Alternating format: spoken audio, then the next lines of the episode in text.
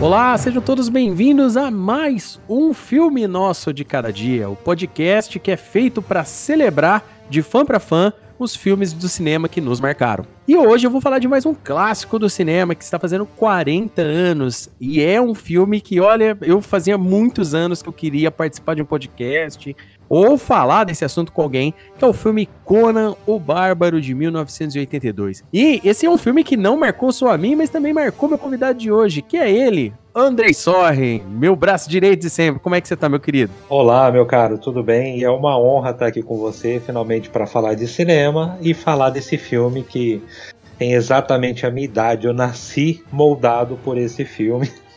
é, nascido na batalha. Nascido no campo de batalha.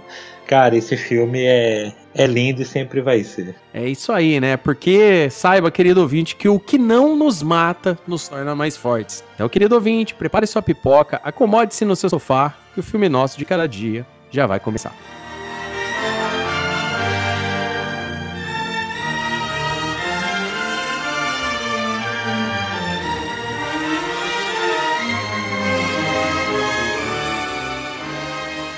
Conan, o que é melhor na vida? Esmagar os seus inimigos, vê-los fugir para sempre e ouvir o lamento de suas mulheres. Isso é bom! Isso é bom!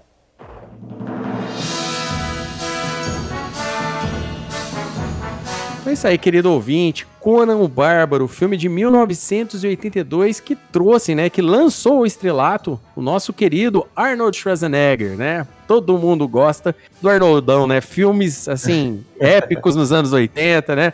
Fez muito filme bacana, aquele tipo de filme brucutu que todo mundo gosta de usar esse termo para falar, né?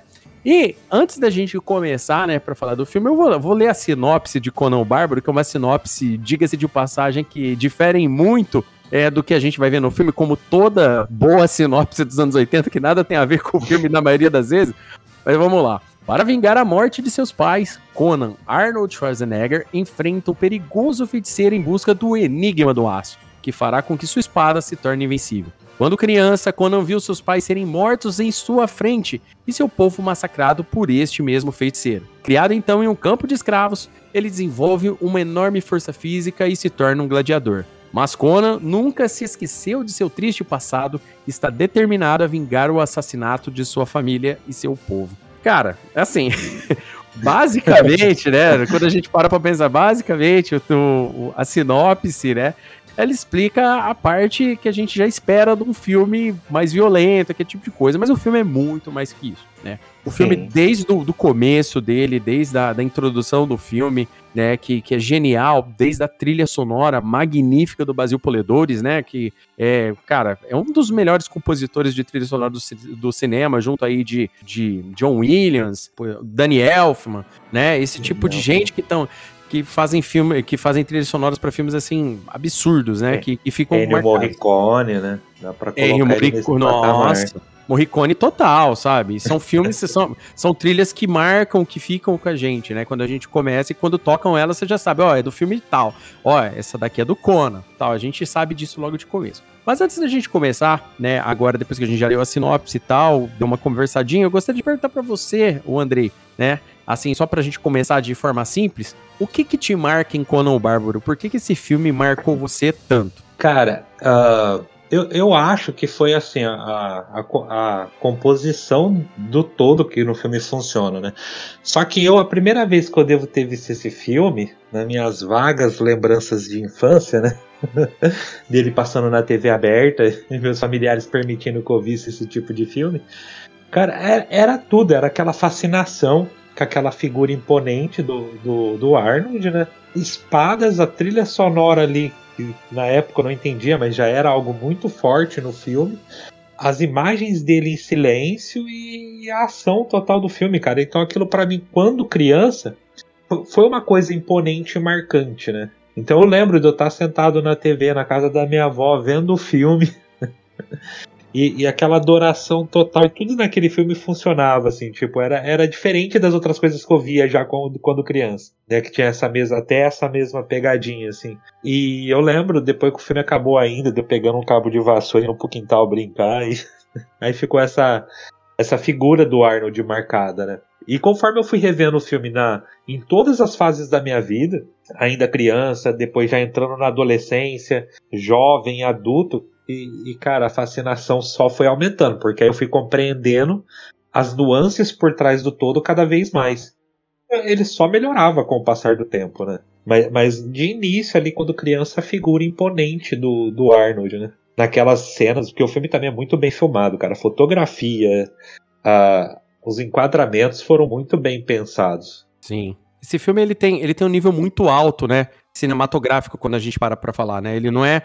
Não é ele, ele não é um filme jogado, né? Como o pessoal costuma olha, falar, né? Olha, e olha que eles, na época, né, eles já tiveram um baixíssimo orçamento pro filme, né? Tiveram que reduzir até coisas de produção e tudo mais. Uhum. E, e até eu tava assistindo uma vez ele, eu tava revendo ele com um amigo meu, meu amigo até atentou, falou, ó, provavelmente, não duvidem, é, porque o cara é estudante de fotografia e tal, falou, eles deviam ter umas três câmeras no set, ou quatro, e uma ou duas era boa. E aí, né, já, ainda já tava revendo o filme em Blu-ray, ele até. Aí nós até meio que apontava, assim, tinha hora. Algumas cenas, assim, mais correntes, que a qualidade da câmera não era tão boa. Né, verdade. Então, então assim, aí, aí, que você vê, né, a genialidade do diretor, que é o John Milius, que ele era muito bom, e muito bom roteirista também, né? E então é aquilo, quando o cara sabe o que tá fazendo, e mesmo com pouco dinheiro ali para fazer seu trabalho, ele faz bem feito. Uhum. Cara, uma coisa, uma coisa que é muito importante a gente falar, né, é que, assim como você citou, é um filme de um orçamento baixo pra época, né, 20 milhões, né, só que, e o filme, inclusive, né, pra quem não sabe, o filme foi filmado na Espanha, né, muita gente, ah, é, foi filmado na Austrália. Ah, foi. Não, cara. Foi filmado na Espanha, tá numa região perto de Madrid e Alméria, né? São os lugares, né? Um, um, legal que os cenários, eles são todos de efeitos práticos, né? Uma coisa muito legal do filme, que o filme tem efeitos especiais, só que eles são efeitos especiais práticos, onde que eles usaram várias ilusões óticas com espelhos e tudo mais, e efeitos mecânicos, né? Efeitos mecânicos que já eram usados aí em filmes daquela época também para dar diferenças, né? Uma cena, por exemplo, icônica que é feita com um, um pássaro mecânico é quando o Conan morde o pescoço do urubu lá, que tá, do, do, urubu que tá picando ele. Aquele urubu, ele é todo mecânico, só com as penas do lado de fora, né?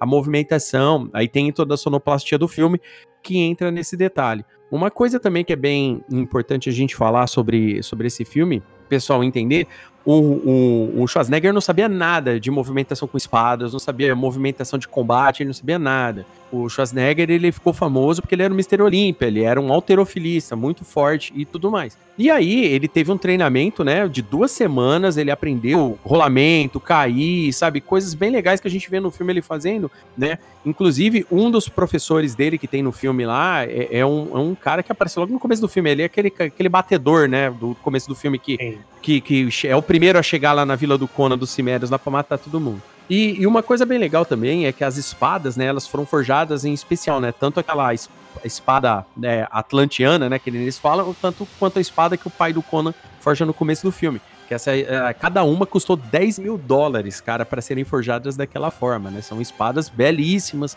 Muita gente tem por aí réplicas aí, tem de colecionador, é muito legal para quem tem. São espadas pesadas para quem pega aquelas réplicas mais bem feitas, elas são pesadíssimas, né? Então isso mostra que precisa ter uma força muito legal. Então o filme ele teve e outra coisa que é muito legal a gente falar, né? Não só todo esse, esse trabalho, né? O filme conta com alguns atores famosíssimos, né?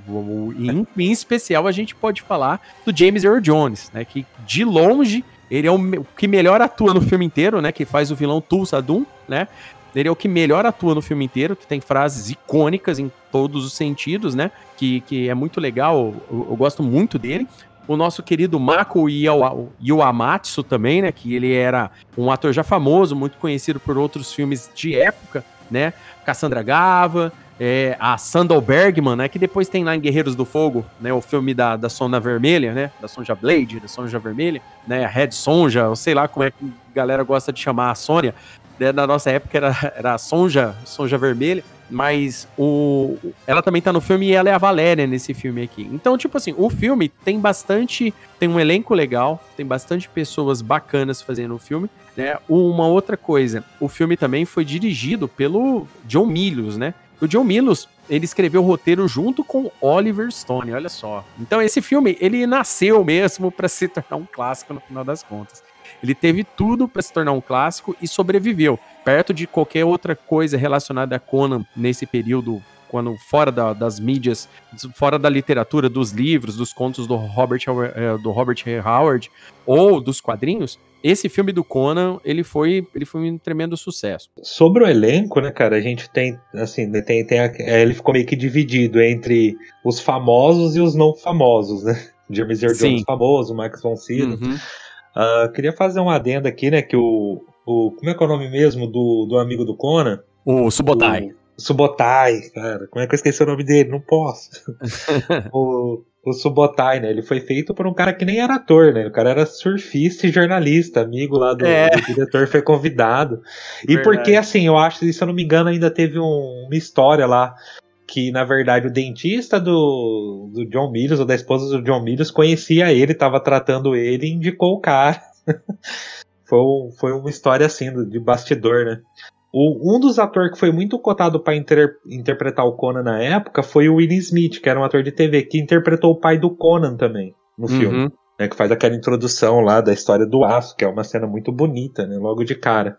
E, e, cara, essa mistura, apesar assim, né, de, de, de, até hoje o pessoal reclamar da, às vezes da atuação do Schwarzenegger, que não falavam um, um inglês bom, né, e até meio que foi a, e eu acho que foi aquela coisa assim, né? Tipo, o Conan tinha mais diálogos no, no roteiro do filme e foi cortado por causa do inglês do, do Arnold. Uhum. Mas só que eu acho que foi essa, essa foi uma chave importante também para o sucesso do filme. Porque ele consegue dizer muito, né? Sem falar nada. É, o filme ele é então. bem contemplativo, né? Ele tem muitas cenas de é, contemplação. Então, então isso para mim foi um adendo assim, assim muito grande, né? E uma curiosidade também que você citou sobre o treinamento ali do Conan dele não saber nada de espada, ele também teve que reduzir, né? Muita massa muscular também. Uhum. Né, por causa que da movimentação mesmo, né? Porque como ele era o cara competidor de músculo, tal, ele não tinha a movimentação nenhuma. Até, até já li a respeito que ele, de uma certa altura, ele teve que fazer uma fisioterapia para poder tirar a espada das costas, por exemplo. Uhum. Né, porque o braço dele não dobrava para ele alcançar. Então foi, foi um puta trabalho, né, cara, para começar as filmagens ali. Bem interessante. Ah, é bem legal, né? Quando a gente para pra pensar esses, esses detalhes do filme, né? Sim. Que são curiosidades que a, a, às vezes muita gente não sabe, né? O pessoal, a gente que cresceu na época vendo esse filme cortado na sessão da tarde, né? Porque para ver esse filme inteiro, esse filme inteiro só no, no videocassete, né? A gente foi ver esse filme inteiro, inteiro, com tudo que ele tem, só no videocassete. E só para fazer assim um, um adendo sobre o roteiro do filme, né? Que ele foi. Primeiramente, ele foi escrito pelo Oliver Stone, né? E até uma vez, numa entrevista com, com o próprio, ele fala que a ideia dele, né? Ele falou até que o estúdio entendeu errado a proposta, que a ideia dele era o filme voltar a cada ano, né? Contando uma aventura do Conan como se fosse um 007, mas o estúdio não, falou, não pensou isso na época, não quis.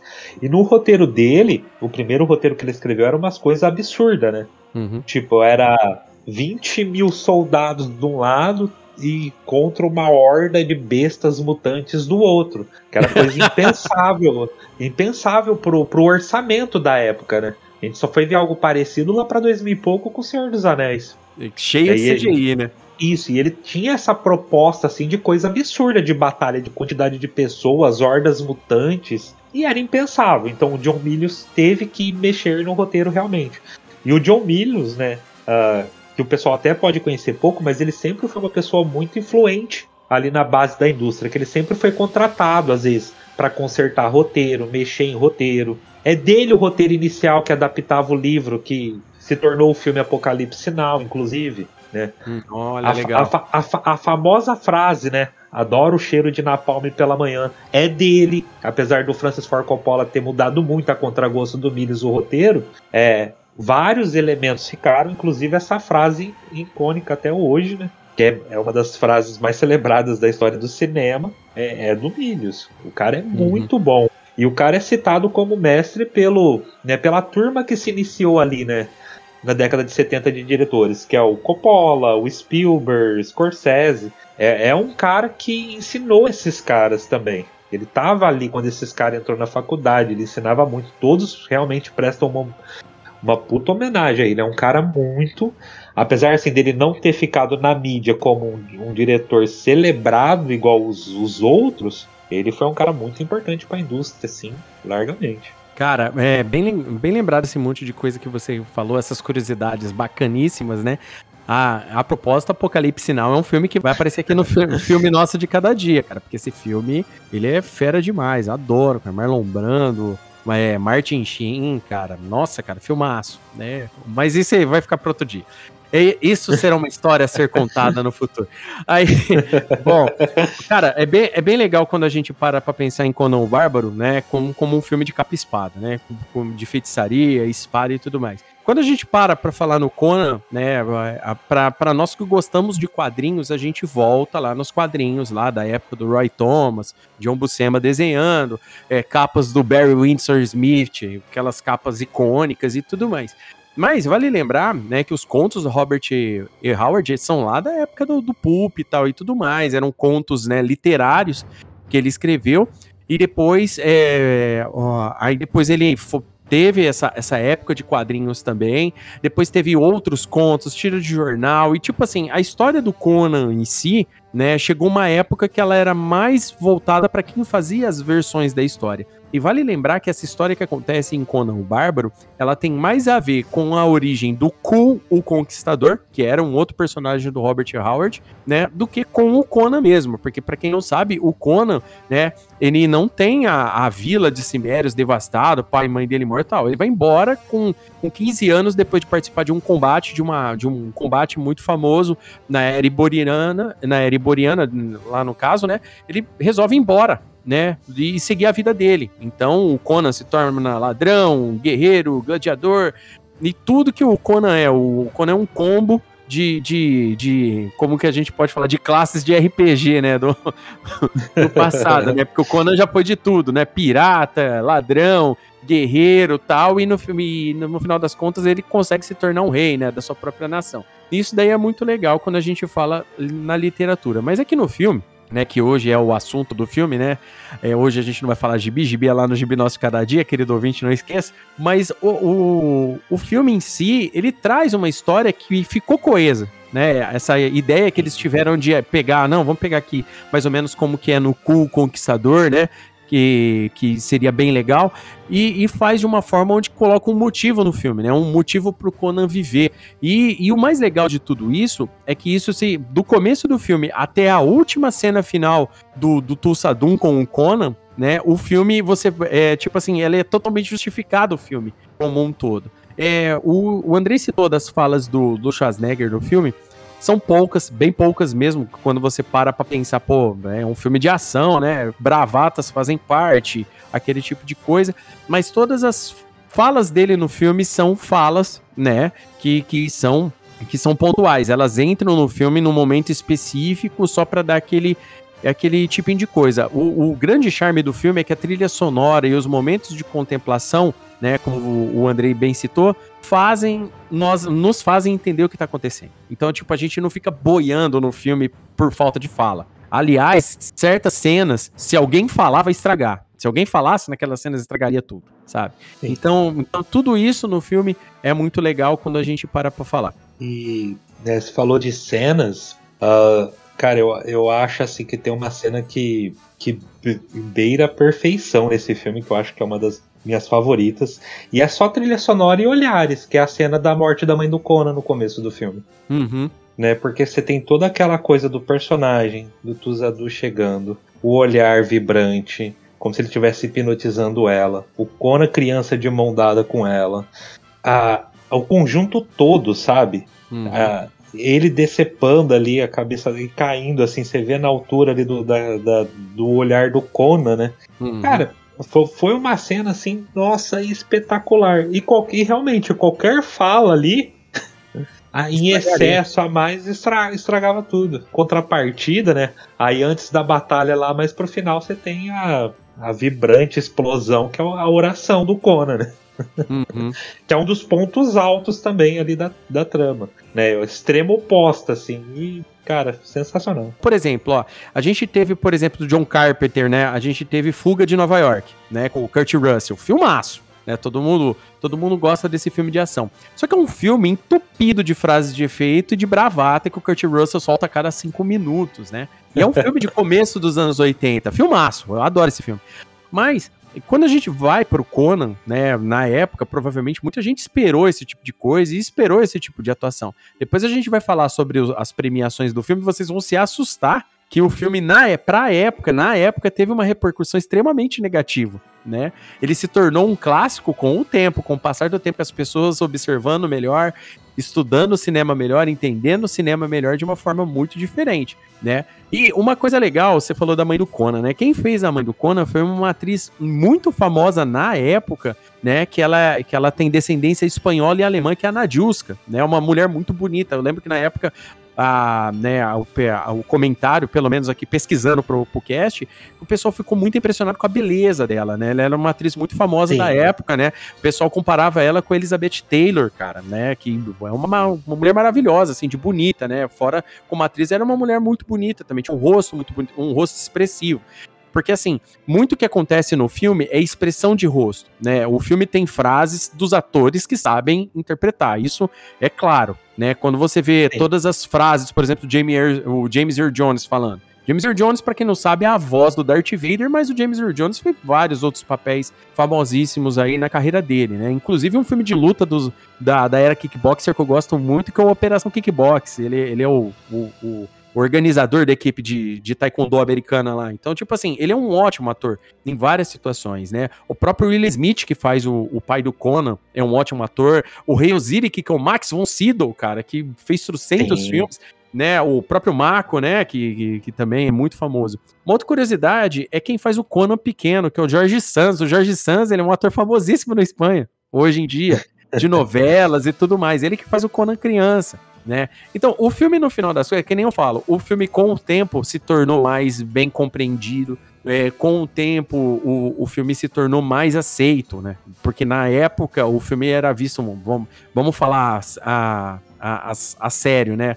A, o, aquele começo dos anos 80 americano, onde que a galera tava muito conservadores tal e tudo mais, tinha, tinha uma galera muito, muito assim no papo, ah, isso vai alienar, isso vai alienar os, os nossos meninos. Ah, por quê? Por que vai alienar? Porque rola insurreições no filme, pessoal derrubando poderes. Acontece isso no filme. Sim. Inclusive, né, o John Milos, na época, e, e, pelas ideias dele, né, dos filmes que ele trabalhou, dos roteiros que ele fez, tinha aquela, aquele ar sempre de crítica né, ao governo norte-americano sobre o Vietnã. Sim. E isso também se reflete ali no Conan, né? Como uma crítica, né? A, aos governos, a, aos ataques, às quedas. É, é bem interessante. Ah, e, tem... e, outra, né, e um outro adendo que eu ia fazer, né, sobre a estreia do filme, que eu já vi os produtores falando que, para surpresa deles, na estreia, eles chegavam assim onde o filme estava sendo lançado, né, ainda mais pelo estouro que teve na década de 70 do Conan na Marvel, né? Uhum. Do tipo de quadrinho e tal, tinha muitas gangues de motoqueiro indo assistir o filme. Eles falaram que era uma coisa bem surreal. Eles chegavam em alguns cinemas à noite, tava aquelas filas gigantescas de motos. Aí eles entravam gangues inteiras de motos assistindo o filme. Nossa, cara. Mas, mas esse tipo de coisa, é por isso que eles falam, porque tinha um crítico estadunidense na época, né, o Roger Ebert, que ele disse que o filme, né, o Conan o Bárbaro, é uma fantasia perfeita para pré-adolescentes alienados, né? Ou seja, tem, tinha, sempre teve aquela galera que tentava meio que controlar os gostos das pessoas, né, para deixar o pessoal, eles queriam alienar do jeito deles, né?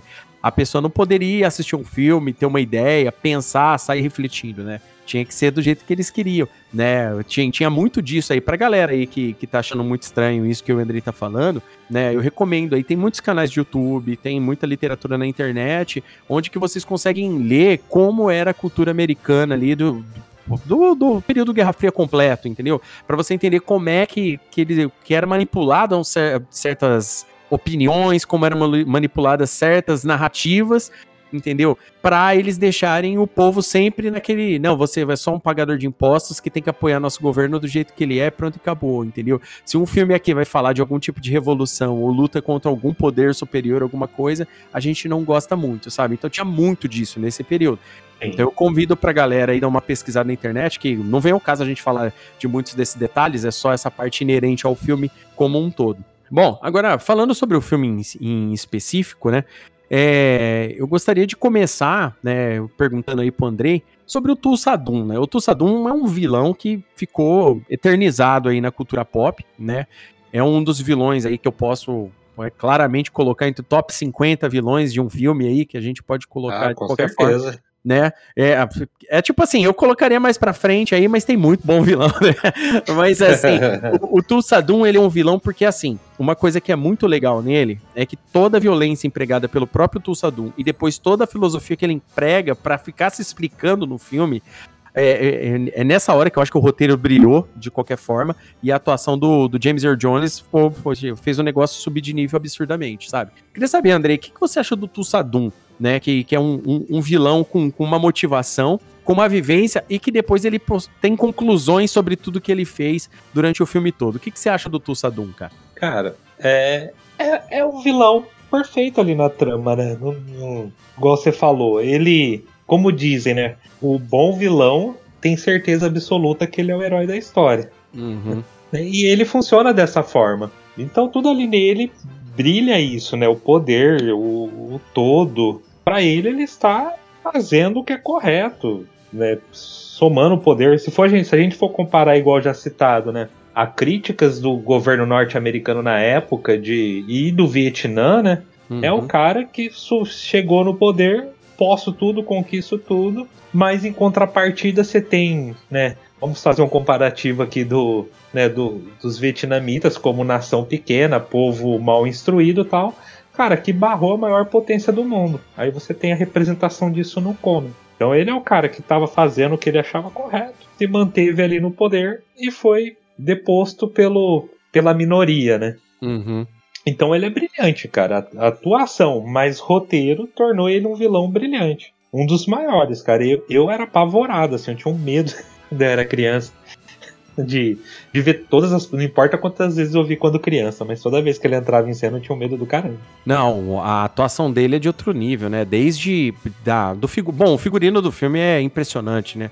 O figurino é. do filme foi, teve, teve, pesquisa, foi um negócio muito legal, sabe? A forma como eles colocam as armaduras na galera, tal, o equipamento de época, né? E, e o, o Tulsadum, né? O, o, James Earl Jones, cabeludão, né? Com aquele cabelo um, um, Sim. Um, você percebe que quase todo mundo é cabeludo, né? Por ser, por ser uma parada que, que é para tentar ficar muito dentro daquela era iboriana, do que ela era de fato, com as pessoas com a liberdade corporal, do jeito que elas queriam. Tinha galera com tatuagem, galera com, com roupa pintada, brinco, é, ornamentos, aquele tipo de coisa.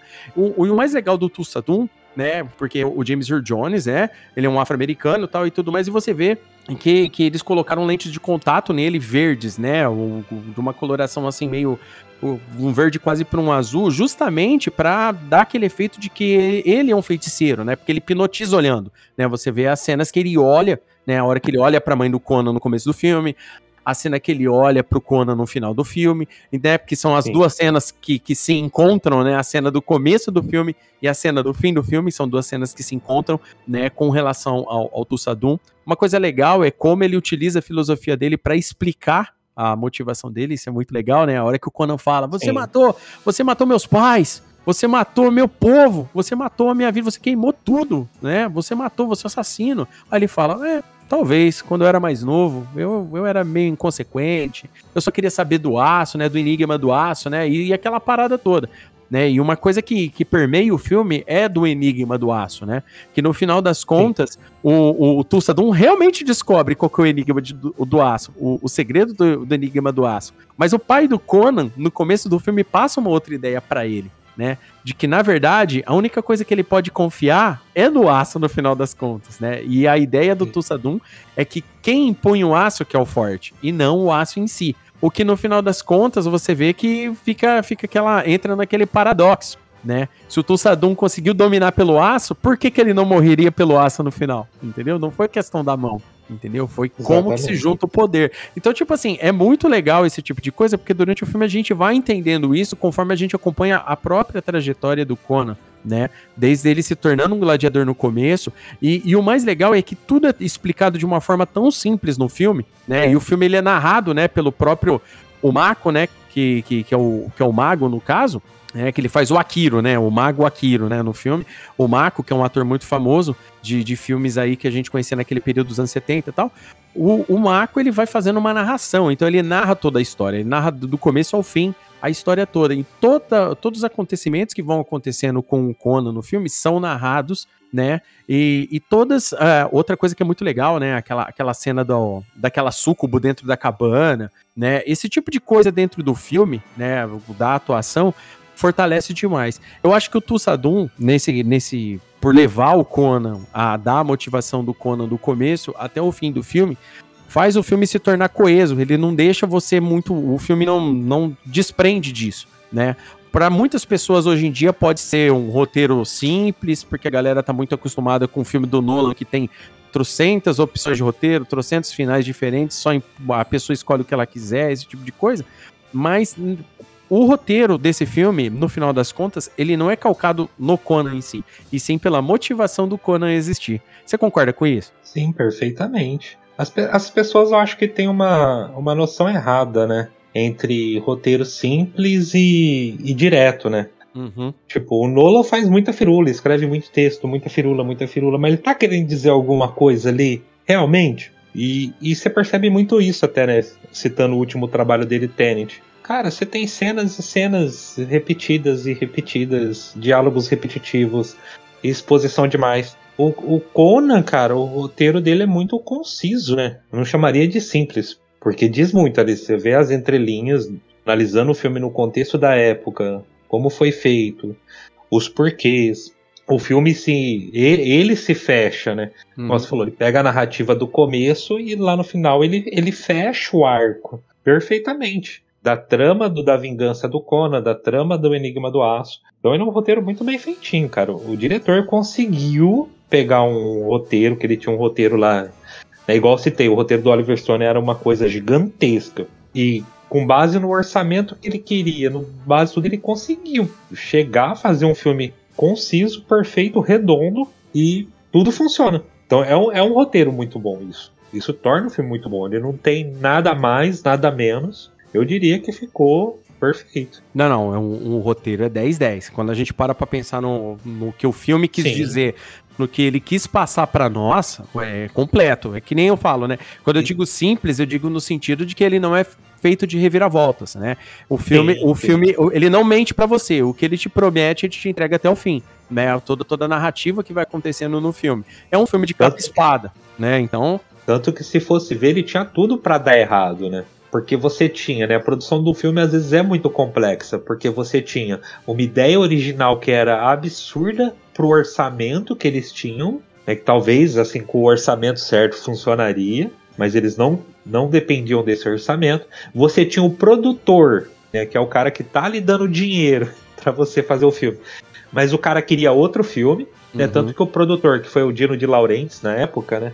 Ele conseguiu fazer o que ele queria depois, que é Cono Destruidor. O filme, na verdade, que ele queria de Cono Bárbaro, ainda mais por causa do sucesso de, de Star Wars de 70, ali em 77, era o que foi o Cono Destruidor. Tanto que ele nem quis chamar o, o, né, o John Milius de volta. Ele contratou outro diretor e falou: não, agora, como produtor, eu quero esse filme aqui, mais aventura, mais cara de história em quadrinho. Né, o que ele se tinha por história em quadrinho ali na, naquela imaginação, acho que de aventura dele, né? Vamos associar talvez o pensamento do Dino de Laurentiis é história em quadrinho igual aventura é. infanto-juvenil, né? E ele entregou o que ele queria depois. Então, o, o John Milius ter conseguido entregar o filme que ele entregou e muito bem feito, e sabendo histórias de bastidores que deram muito errado, né? que a gente conhece, nossa, foi um feito e tanto. É tanto que o filme lembrado até hoje, né, o mais lembrado, mais falado é Cono Bárbaro. Ah, ele não é fiel ao material original do E. Howard ou dos próprios quadrinhos, né? Deu uma roupagem nova. É, se for, acho que se eu for comparar em termos até de adaptação assim mais recente, eu acho que eu, eu ligaria ele a Constantine, por exemplo, né? Sim. Que foi algo que fugiu do material original, mas conseguiu entregar algo muito bom, muito acima das expectativas. Né? Então você fica, às vezes, assim, conhecendo o material original, você fala, pô, tá, não é igual ao material original, mas é um produto muito bom. Você não pode, não tem como questionar isso nesses dois casos, sabe? E, nossa, é, é, o John Milius conseguiu entregar um produtinho perfeito, cara. Não, faz todo sentido o que você tá falando, cara. Tanto é que o Conan, o Conan, o, o Destruidor, depois ele ele se foca em outras coisas. Ele deixa um pouco a parte de narrativa de trás para se focar em elenco, né? Para tentar ganhar prêmios, né? Tanto é que no, no próximo filme a gente tem Olivia Darbo, Gracie Jones, né? A gente tem até o Wilt Chamberlain, né? Que era jogador de basquete, né? No, no filme que ele faz um bombata, né? Então, tipo assim, né? Ele queria pegar personalidades, né? O Wilt Chamberlain, naquela época, ele já tinha aposentado da NBA e tal, mas ele era comentarista da NBA, ele, ele era uma pessoa muito conhecida. Nos anos 80 da NBA foi quando o basquete meio que voltou à alta, né? A NBA teve uma alta muito grande ali no, nos anos 80 por causa da rivalidade Lakers e Celtics, que também é assunto para outra cast, outra história. Mas, é, não, tem, quando a gente vai colocando, por isso que eu falo para todo mundo, quando a gente vê filmes dessa época, o pessoal tende a observar o filme só pelo produto é, do que ele te passa como imagem. Mas quando a gente vai entender esses filmes, entender como faz, a gente nunca pode deixar o contexto de época de entender que esses filmes são produto de sua época em qualquer sentido. Existem filmes que envelheceram bem, tem, sempre tem um filme ou outro que combina com a narrativa do que está acontecendo hoje. Tem filmes que não, filmes de fantasia, como esse do Conan, ele é um produto de época daquele período, com as informações daquele período, motivações daquele período, porém baseados em contos né, de capa espada. Como o Andrei disse, podia ter dado muito errado? Podia. Podia ter dado errado assim, mas assim, com toda a força do mundo. Mas não deu. No final, no final das contas, o filme, com o tempo, ele acabou se tornando um clássico. Ele é um filme que muitas pessoas lembram com, com um, um, coração. Chega até a arrepiar quando a gente lembra do filme, porque ele é um filme bom. Eu reassistindo o filme pra para gravar aqui o cast, nossa, eu me senti o Leonardo de 15 anos lá, nossa, Conan, vai lá, vai lá, tipo assim, do mesmo jeito. E, e na época, eu lia muito Espada Selvagem de Conan. Eu sempre gostei muito. O Conan é dos, dos meus personagens prediletos. Eu adoro o Conan. Eu sempre gostei muito. Eu sempre gostei muito da narrativa, da história do Conan, por exemplo, nos quadrinhos. Tipo, ó, agora eu tô lendo uma história dele pirata. Na mesma revista, depois tem uma história, tipo, de anos antes ou anos depois, sabe? Então, tipo assim, a Espada Selvagem de Conan acontecia muito esse tipo de coisa, né? Hoje tem, a galera publica cronologicamente, hoje tem um, um, um um acerto editorial totalmente diferente. Mas quando a gente levava pro detalhe do filme, e a gente conseguia ver muita identificação com o que eu lia nos quadrinhos, era muito legal, entendeu? Uma coisa que o filme tentou fugir para não se complicar, e eu achei isso de forma inteligente, o Andrei, é ficar exemplificando a Ereboriana, o que, que é qual lugar, qual lugar que é, nome de, de povos, nome, nome de localizações, para não se enrolar. Eu achei isso uma ótima Sim. ideia, né? Tanto é que quando a gente para é, falando agora um pouquinho dos personagens secundários aí que, que estão na trama do Conan, né? É, o, por exemplo, a gente fala aí da própria Valéria e a gente fala do Subotai. O Subotai, para quem não sabe, ele é baseado, né? Ele, ele tem esse nome, mas ele é baseado num personagem lá da história do Gengis Khan, que era um arqueiro é, mongol muito poderoso, que era um, arqueiro perfeito, né? Tipo, ele, ele acertava quilômetros e quilômetros de distância. Você lenda, tá, gente? Mas com, com arco. Então, Subotai é baseado nessa, nesse personagem aí, né? Que o nome é inclusive parecido, mas agora eu não, não me vem na cabeça, eu realmente não consigo me lembrar. E a gente tem a Valéria, que foi retirada totalmente dos quadrinhos. A Valéria, que é uma das amantes, milhares de amantes que o Conan tem nos quadrinhos, né? A Valéria. Aí eu pergunto, André, o que, que você acha, né, da, da interpretação, né? A gente já comentou aí que o, quem faz o Subotai, né, é o Gary Lopes, né, que é um, um cara, um cara de, de, de, descendência, de descendência latino-americana, na verdade, né, mas ali é como se ele fosse asiático, oriental e tudo mais. E a Sandal Bergman, que a gente já falou dela também aí, que era uma atriz em ascensão na época, tava aparecendo em tudo quanto é programa de TV e tudo mais. O que, que você acha da motivação desses personagens na trama e como eles complementam a história de Conan o Bárbaro? Cara, eu, eu né, como eu já disse com o filme, acho que ele acerta no, no todo, assim, né? Cara, eu gosto muito, porque você tem no Conan, né, o lance do, do herói que sai lá, vai subindo, vai achando seus companheiros de jornada. O Subotai é muito legal ali na trama do, do Conan, né? Em complemento na ajuda a ele. Assim como a, a importância da Valera pro Conan é muito forte, né, cara? E é, a atriz é uma atriz linda. Linda, linda, linda. Eu sempre fui muito encantado com ela. Então a, a paixão do Conan por ela, né? Porque ela é alguém à altura do Conan, né? A paixão do Conan, a, infelizmente, né? A, o sacrifício dela na, na trama, mais uma perca pro Conan, né? Porque ele vem do passado que ele perdeu tudo, encontra essa, essa grande pessoa, esse grande amor e, e a perde, né? E no final ainda a gente tem ali o, né, um retorno.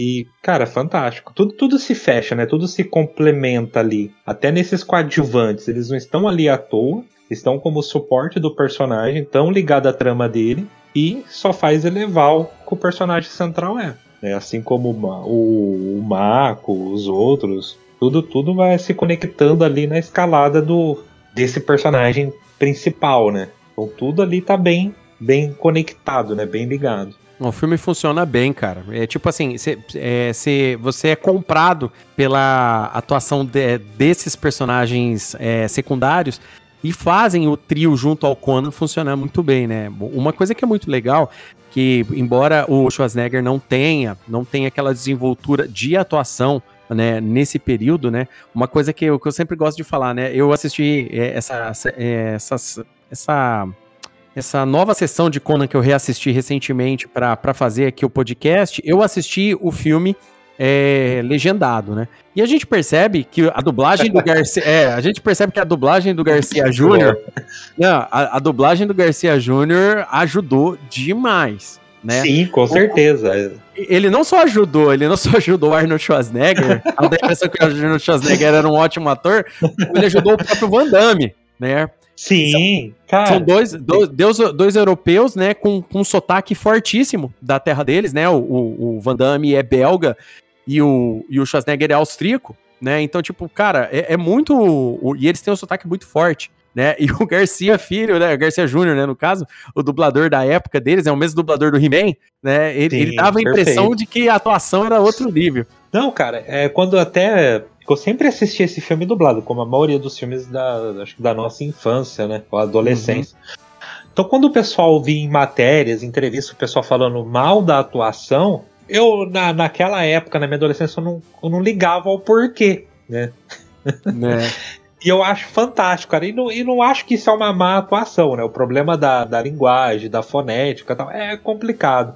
Quando eu fui realmente adulto rever o filme legendado, eu acho fascinante a cena que ele encontra o Subotai a primeira vez. Ele abaixa, põe a mão na cintura e manda aquele Who are you? É, é muito louco, é. Muito bom, cara.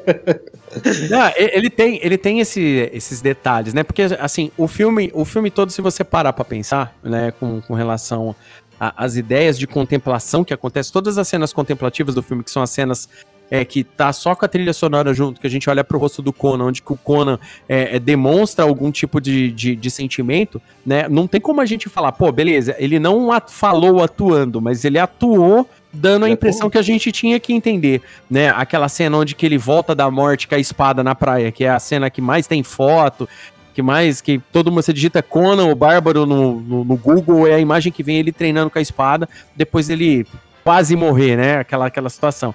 Quando você vê aquela cena, a hora que ele para, que ele sente que ele tá vivo, que ele abraça o braço, que ele tá. Naquela cena lá, ele tá pensando no que o Tussadum falou para ele. Que, que o enigma do aço, na verdade, a resposta pro enigma do aço é o braço que o empunha. É nessa hora que ele sente que ele tá vivo de novo. Tanto é que tem a hora, outra cena, logo depois disso, a hora que ele tá afiando a espada, Subotai fala para ele, ó, a gente vai lá só para pegar a filha do rei Osiris e ir embora. Outro dia a gente volta e mata o Tulsadum. Beleza, Conan? E ele não responde e continua afiando a espada. Conan, você entendeu? Ele só olha pro cara e continua afiando a espada. Ou seja, né, ele não quer saber. Mas uma coisa muito legal também que a gente acaba acabei citando de, esquecendo de falar, mas é muito importante a gente é, lembrar que não só esse detalhe da vingança dele, dele do Conan procurar o caminho dele no mundo, onde que ele se encontra na que os caminhos dele se, o caminho dele se cruzam com a Valéria, com o próprio Subotai, onde que eles têm em comum esse detalhe deles tomarem o que eles querem, né? Deles se tornarem ladrões, conquistarem riqueza pelos, pelo, pela vontade deles, né? Com a própria mão deles. Tem o detalhe desse rei Osiris que aparece, né, que foi feito pelo Max von Sydow, que o rei Osiris pede para eles, né, irem lá e resgatarem a filha dele que se tornou uma sacerdotisa do Tulsadum. Porque é uma coisa muito importante agora, e esse é um detalhe bem legal. Isso daí é uma parada que eu, por isso que eu acho que esse filme envelheceu bem demais. O Tulsadum, o Tulsadum, a primeira instância, como é que ele conquista todo mundo? Pela força. Depois que ele conquista todo mundo pela força, isso daí é uma parada que a história repete. Ele quer perpetuar o poder. Toda vez que alguém toma o poder, ele quer perpetuar esse poder. Por quê? Porque é o poder que é o que a pessoa busca. Ela não busca isso, não busca aquilo, ela busca o poder. Geralmente grandes tiranos fazem isso, eles buscam o poder. E aí, o Tussadum, assim que ele consegue o poder, o que, que ele quer fazer? Se perpetuar no poder. Como é que ele se perpetua? Criando um tipo de religião, criando um tipo de situação onde que as pessoas são levadas a acreditar que ele é imortal há mais de mil anos, que isso e mais aquilo. De fato, ele é um feiticeiro, isso o filme mostra, né? Ele se transforma em cobra, ele consegue pressentir o perigo, né? Uma coisa que, que meu, ontem, reassistindo, meu filho perguntou para mim, oh, pai, mas por que, que ele virou cobra e foi embora? E não ajudou os amigos dele a lutar. Naquela cena que tá rolando uma orgia, cena que foi cortada pela Globo, né? A, a, inclusive os textos e tudo mais, né? Que é a hora que o Subotai fala, nossa, aqui deve ser o paraíso, né?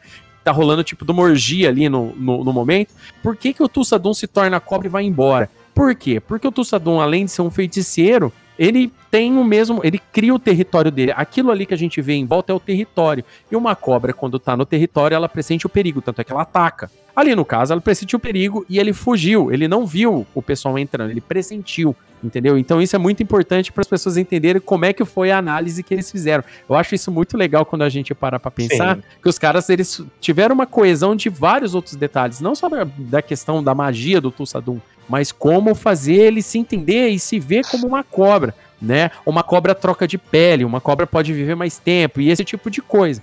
Então isso é muito importante no filme, né? Um, um outro detalhe legal dessa, dessas dessas cenas que eu acho importante a gente comentar, André, é que, por exemplo, o filme ele se foca, ele mostra essa uh, o corpo das pessoas, né? O Schwarzenegger lá com, com, o peito desnudo, o Subotai que é um chassi de grilo também sem camiseta tem hora lá, sem roupa tal e tudo mais, a Sarah Bergman com roupa super curta tal e tudo mais.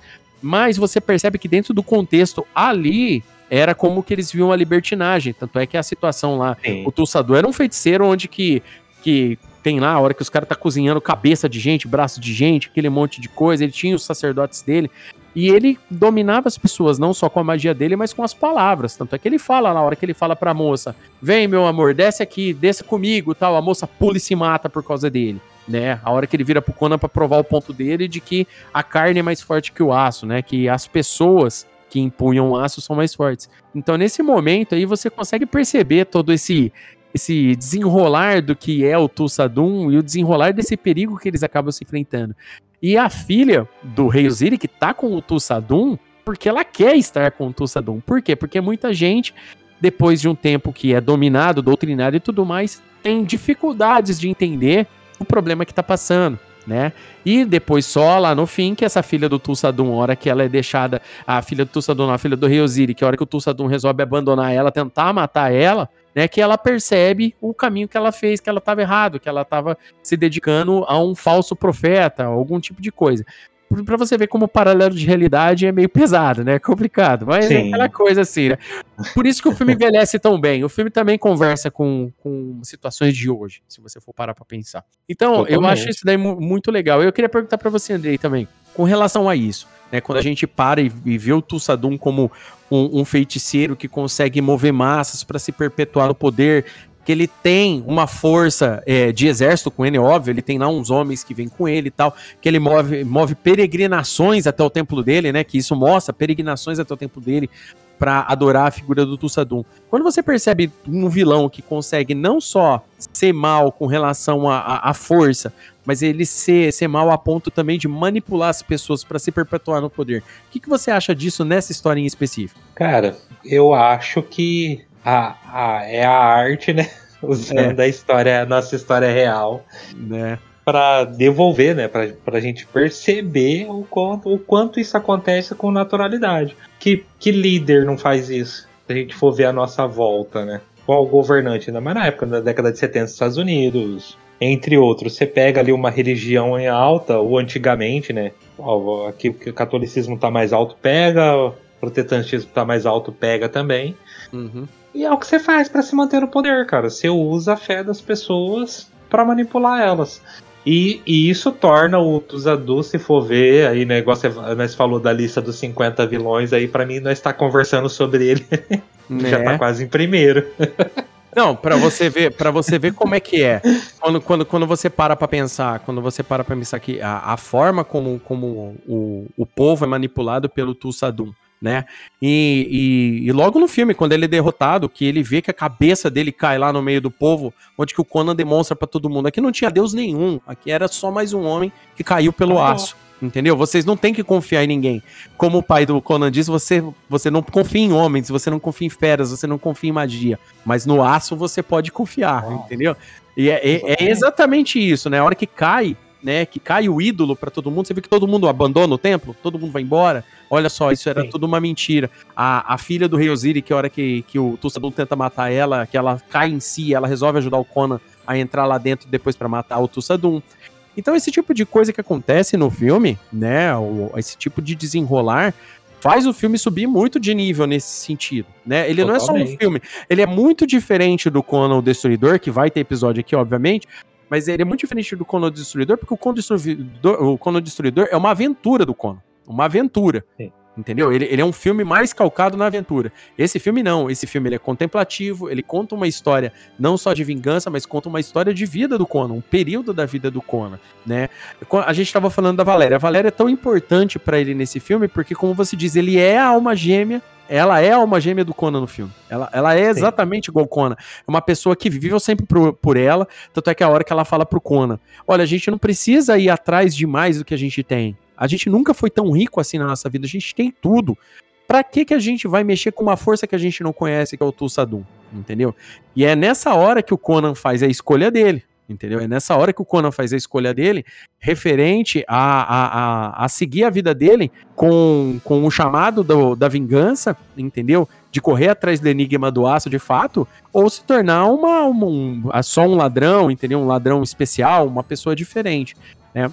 O filme mostra pra gente que todo o treinamento que o Conan teve, né, lá com o Oriente, né, e eu acho muito legal porque o movimento de espada famoso do Conan de virar a espada nas costas, ele faz, o pessoal fez uma conta, tinha um canal de YouTube que o cara contou, velho. No Conan Barber ele nem faz tanto, o Conan Barber ele faz umas 4, 5 vezes, mas no Conan Destruidor, cada, a cada luta de espada ele faz uma vez, aquele de virar as a espada nas costas, né. Mas é um movimento é, o movimento clássico dele. Ele acabou, galera, é igual. É um movimento de arma do cinema igual o Bruce Lee com o nunchaku dele. A hora que ele põe o nunchaku embaixo do braço, põe a mão pra frente e fala, ah, pra frente. É a mesma coisa, entendeu? É, são marcas que ficaram. Hoje os filmes não, não, não se preocupam tanto de deixar essa marca em você. Hoje eles querem entregar a história tal, que, que basta que a história e a atuação concorram a algum prêmio no final das contas. Mas antigamente o pessoal era muito mais focado no entretenimento em si que ele fosse dar. E esse entretenimento fosse depois marcar a pessoa de alguma forma. Né? A gente sabe que aqui, tudo bem, o roteiro do Oliver Stone era para ser um negócio muito maior, muito, nossa, muito mais cheio de gente, efeitos e tudo mais, e, e o e o, e o Milius foi lá e conseguiu dar aquela, vamos lá, aquela podada inteligente em tudo isso, né? Que ele fez um corte extremamente inteligente em tudo isso. Mas quando a gente para pra pensar que, que o filme ele conseguiu trazer pra gente toda a ideia que a gente precisava dessa, dessa forma tão bem montada, né? Com, com uma trilha sonora envolvente, né? Mais uma vez eu falando sobre Brasil Poledores. Quem tiver, o ouvinte que tá ouvindo o cast aqui vai ouvir Brasil Poledores o cast inteiro. Então já vai ter mais ou menos noção do que a gente está falando, de como que a, a trilha entra. Né, o Basil Poledores também faz em Cono Destruidor, também uma trilha sonora excelente, não tem nem o que falar da trilha sonora, né? Só que é um, são dois filmes muito diferentes entre si, quando a gente comenta, né? Um filme a gente tem uma parada mais de, de, de trajetória, é, vamos lá, a gente pode falar até uma jornada do herói, mas de a maneira antiga, né? Muito diferente do que é feito hoje. Sim. Com um filme só de aventura, um filme mais Indiana Jones da, das ideias e, e aquele tipo de coisa, sabe? Então é bem legal, cara, porque existia proposta para filme do Conan desde o início da década de 70 sabe? Então, tipo assim, só que eles só foram concluir isso, isso daí tempos depois, esperando depois que o cinema meio que desse uma mudada no seu próprio aspecto. Os anos 70 do cinema teve, foi bombardeado por muitos muitos conceitos diferentes. Entrou lá os filmes de artes marciais por causa do Bruce Lee, aí começou foi a entrada dos filmes Shaw Bros nos Estados Unidos que a galera não conhecia por exemplo. A gente teve o Black Exploitation, que teve muito filme, Sim. muito filme de Black Exploitation na época. O, os filmes de Bang Bang italiano, que já faziam sucesso nos anos 60, nos anos 70, entraram com novos atores que são os precursores, né? Com os atores que são os precursores do cinema brucutu, né? Porque muita gente fala que o cinema brucutu começou com o Schwarzenegger e com o Stallone. Não, não começou. Ele começou lá com com Clint Eastwood, Charles Bronson. Com, cara, se, se pá, a gente pode voltar lá atrás e ainda falar que o John Wayne faz parte de uma leva que iniciou isso aí. Entendeu? Aliás, só, só fazendo um adendo aí nessa informação, Uhum. né, que você citou Clint Eastwood, cinema Brucutu, aí com, vamos pegar Dirty Harry, né, o policial ali do Dirty Harry do Clint Pois Eastwood. é, perseguição Quem implacável. Quem escreveu o roteiro? John Milius. Exatamente. Não, é que nem eu falo, são filmes, bem lembrado, Andrei, bem lembrado, foi o John Milius que escreveu esse roteiro aí. Cara, então são filmes que, na, pra época em si, o, o próprio cinema dos anos 70 aí meio que se desenvolveu bastante pro começo dos anos 80 quando a gente fala da, pra gente sempre levar aquele contexto americano de como estava o mundo naquele período, é, por que não levar o contexto brasileiro? Por quê? Porque não existia globalização naquela época. Então não tem como nós brasileiros avaliarmos como era lá da, dessa forma. Por isso que a gente sempre está falando, faz uma pesquisa, faz um entendimento, dá uma olhada para fazer mais sentido o filme quando a gente fala, né? No, no episódio anterior, né, que, que abriu aqui esse podcast, né, nosso primeiro episódio aqui do filme Nosso de Cada Dia, a gente falou, por exemplo, de Dirty Dance, né? Que é um, que é um filme de romance e drama, entendeu? Com, com, com dança tal, e tudo mais. E o filme funciona bem porque ele, ele faz alusão a uma época que realmente aconteceu nos Estados Unidos. Então, por isso que o filme funciona muito bem e quando a gente passa para contextos e conceitos que não mudaram até hoje, o filme envelhece bem. É a mesma coisa do Conan o Barba. Acontece exatamente é, a, a, isso com o filme né? E então, tipo assim, uma, uma coisa que é legal, né? O filme, inclusive, ele tem cenas icônicas, né? Lembrando de algumas aqui. A cena, eu acho que, que é mais conhecida por todo mundo, é a famosa, né? O que é o melhor da vida? Andrei, o que, que é o melhor da vida, Andrei? Destruir seus inimigos, vê-los fugindo de você e ouvir o lamento de suas mulheres. É, cara, oh, essa frase é icônica demais, bicho. e o mais legal, e o mais legal é que tipo assim, né, o né, nessa cena do filme, nesse e, nesse impacto do filme, né, nessa parte do filme, o Conan tá vislumbrado com as pessoas gostando dele, com as pessoas apoiando ele, né, para uma pessoa que passou anos de solidão após a morte de, do, do, do seu povo ali, né, ver todo mundo, ele se sentiu extasiado por isso né? Isso daí é muito legal, porque quando ele resolve seguir a vida dele, ele é sozinho, né? Tanto é que a hora que ele ganha a liberdade dele, ele até assusta, né? No, no filme. Isso daí eu acho muito legal no filme, porque ele foi condicionado a se tornar um gladiador, né? Mais, mais um paralelo de realidade foda, né? Quando a pessoa Sim. se liberta de uma vida que ela viveu anos, ela até estranha, né? A hora que ele, que ele entende a liberdade pela primeira pela primeira vez, que, que é um negócio muito legal, né? Que é a hora que ele resolve ir atrás da vida por ele mesmo. Né? Tem o famoso soco no, no, no cabelo também, outra cena icônica. né? o que é, coitado, dá dó no camelo, né? Que dá um soco no camelo, né? O... Depois é no Destruidor que faz a piada, né? É, no, depois o no cabelo gosta nele. É, o cabelo dá aquela babada nele, é muito legal isso daí também. Esse, essa, essas coisas são legais no filme, né? E, e, tipo assim, a cara do Schwarzenegger também é caricata, né? Ele, ele faz. É, ele, ele expressa certas, certos sentimentos engraçados. Ele bêbado no bar junto com a Valéria, a hora que ele tá bêbado, ele cai bom. com a cara. Pô, que ele cai com a cara naquela, naquela ensopado também, engraçadíssimo demais, né? A cena que ele tá crucificado, né? Também eu acho Nossa, bem legal, né? Bonito. Né? Então, tipo assim, é tudo bem filmado, como você disse, né? A fotografia do filme. O filme é bem filmado, ele é bem enquadrado. Falando cinematograficamente, o filme ele é muito bom, sabe? Ele, ele, te traz um, um, um, efeito cinema muito grande, entendeu? Você, você meio que se. que fica, é, é, é comprado por toda a ideia de filme e daquela história para você. Então, por isso que eu acho que Conan Bárbaro, aliás, os combates de Conan o Bárbaro são violentos, né? Uma coisa que a gente não pode esquecer de falar, por isso que a Globo cortou muitas cenas, né? O filme tem o, o, filho, o filme tem é, decapitação, o filme tem desmembramento, sangue pra caramba, tem, tem muitas cenas de combate, assim, violentíssimas do, do, do Conan no filme, né? Algumas foram mostradas, outras aquelas que daquela cena que ele corta a barriga, aquela hora que ele tá podando a cabeça do, do, do de uma vez, né? Porque a Globo, pra quem não, quem vai se lembrar e quem assistiu na sessão da tarde, o que que aconteceu? O Conan só virava, né? Pra dar o golpe na cabeça do Tussadum e já aparecia a cabeça do Tussadum caindo lá embaixo rodando. Né? No filme, né, para quem viu a versão inteira do filme é diferente. O Conan puxa o cabelo dele e vai batendo até arrancar o cabelo, a cabeça do bonequinho lá espirrando sangue.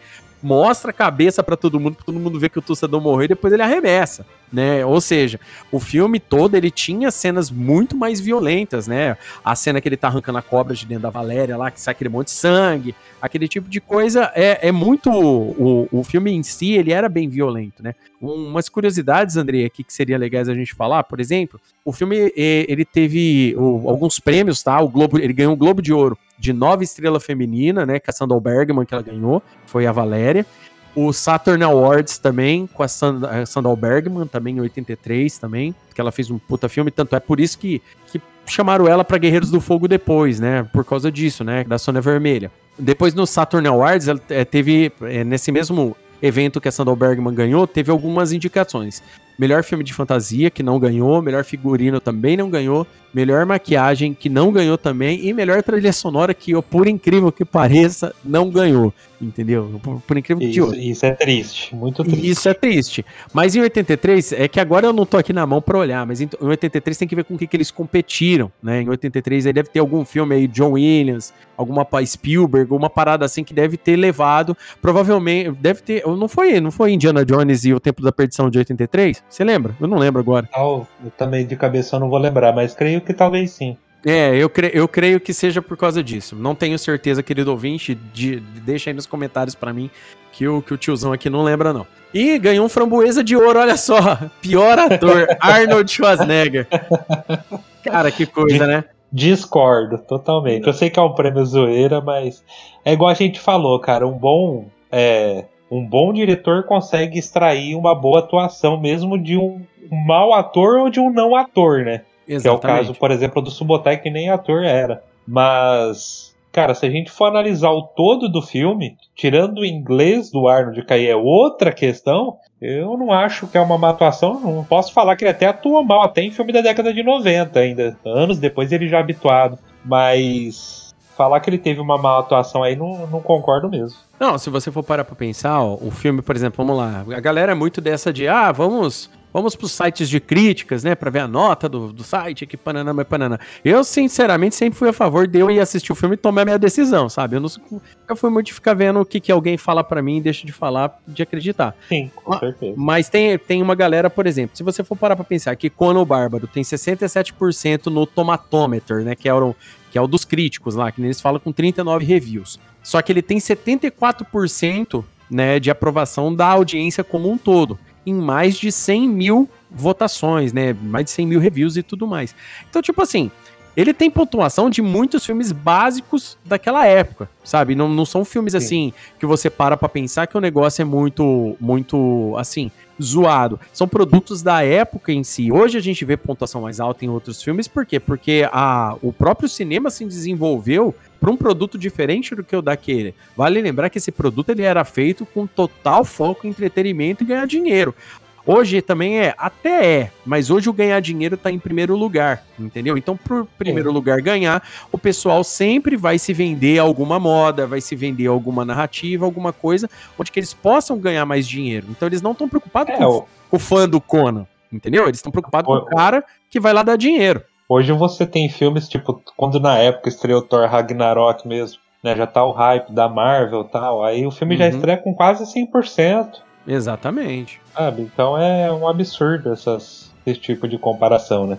Ah, cara, pô, bacana. Mas Conan Bárbaro, aí, querido ouvinte, eu recomendo bastante. Eu acho um filme importantíssimo para sua época. É um filme importante do Conan, vale lembrar que ajudou a alavancar a venda de quadrinhos do Conan de novo. Já vendia, assim, ligeiramente bem, né? Porque, vamos falar sério, ali nos anos 70, quando, quando pega aquela fase do, do Roy Thomas fazendo os roteiros nos quadrinhos e, e com o John Buscema desenhando, que, nossa, maravilhoso o desenho do John Buscema. Quem não gosta do John Buscema desenhando, né? E, e naquele período já vendia bem, mas com o filme a galera empolgou demais. Nossa. Entendeu?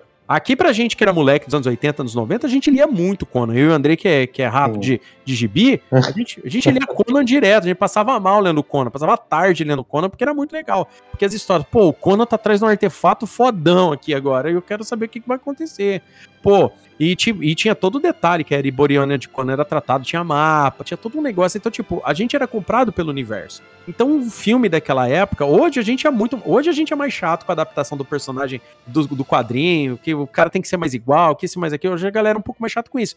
Mas naquela época, só de ver a representação do Conan, só de ver é, a espada, só de ver esses negócios, a gente já tava meio que satisfeito. Quero fazer aqui um, uma observação, né? Uma curiosidade sobre o filme. Fica à vontade. E é uma história que o, que o tio Arnold sempre conta, né? Sobre os bastidores. Tem uma cena que ele tá fugindo e tá sendo perseguido por, por cachorros selvagens e tal. E ele É, acaba os lobos, caindo. né? Aham. O lobos, né?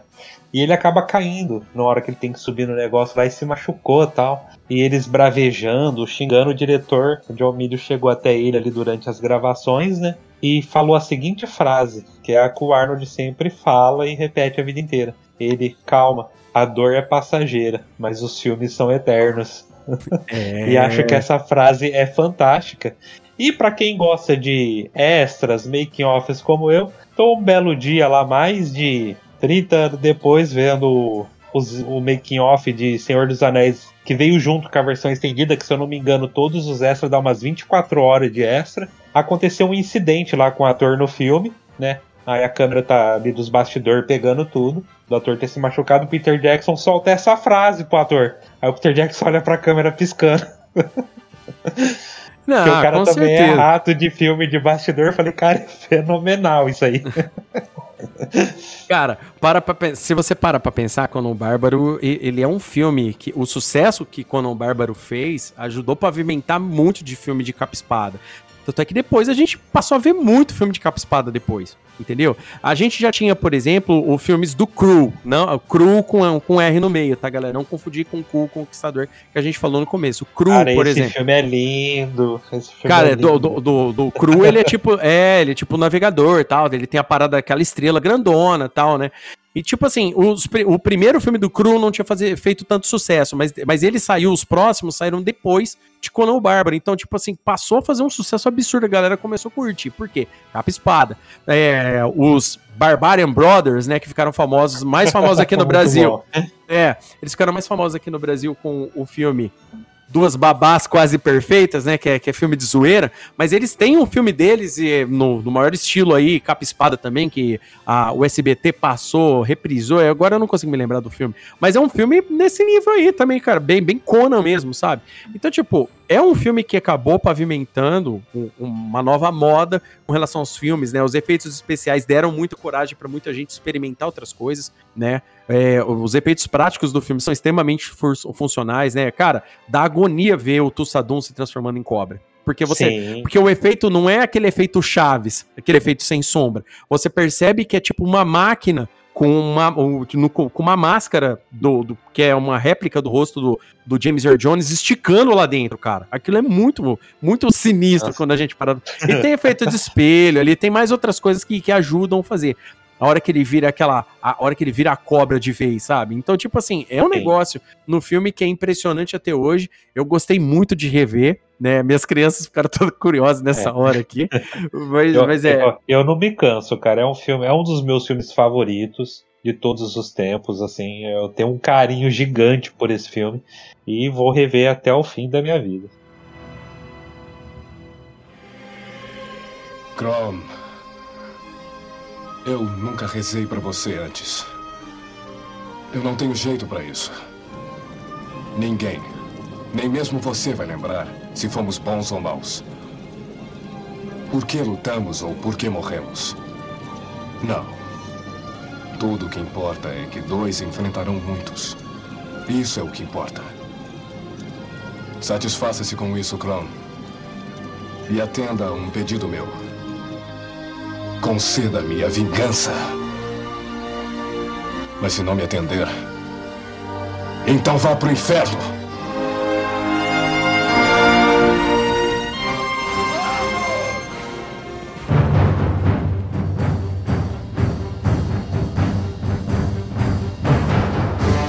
Então é isso aí, querido ouvinte. Então, se você ouviu aqui esse episódio até agora, você conheceu aqui, viu o porquê Conan o Bárbaro de 1982 marcou tanto a mim quanto ao meu querido amigo Andrei, meu querido amigo de sempre aí.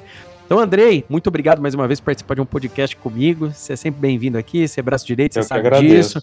né? A gente precisa gravar mais episódios aí, tanto de gibi quanto de cinema aí, que Sim. o André é um amante do cinema aí. E deixa aí suas redes sociais pra galera que quiser te conhecer. É, pelo meu nome, Andrei Sorren, Facebook, Instagram. Só me adicionar lá, bater papo de quadrinho de cinema o tempo inteiro. Tamo junto. É isso aí. O André, vale lembrar também, ele é redator lá no Crossover Nerd. Quando tem um tempinho de fazer um reviewzinho, ele faz lá, ele posta lá pra gente lá um review, né? E também gostaria de dizer ao querido ouvinte, né? Fora na, nas plataformas principais, né? Eu tô postando o filme nosso de cada dia também no site Crossover Nerd, tá? Esses reviews em áudio desses filmes eu tô passando a colocar também no site também pra galera que às vezes não tem uma assinatura, não quer mexer com agregador, instalar aplicativo para ouvir, pode ouvir também direto lá no site, lá eu ponho o linkzinho lá para ouvir o episódio, também vai estar tá por lá, né? O filme nosso de cada dia também está em todos os agregadores, assim como o Jeep nosso de cada dia e também o Crossovercast, que é lá, né, um produto do próprio site crossovernerd.com, tá bom? Querido ouvinte, eu gostaria de saber o feedback. Você gosta de Conan Bárbaro? Gostava? Assistiu? É viciado? Curtia aí o nosso querido gigante de bronze? Né, que como ele é mais conhecido nos quadrinhos, né, ou o Arnold Schwarzenegger, que fez muito sucesso depois desse filme, deixa aí pra gente nos comentários o que você achou desse episódio. Se quiser deixar aí um filme que você tá afim de ver aqui no filme Nosso de Cada Dia, a gente comentar também. Espero aí a sua resposta e vamos pensar com carinho nos filmes aí, tá bom?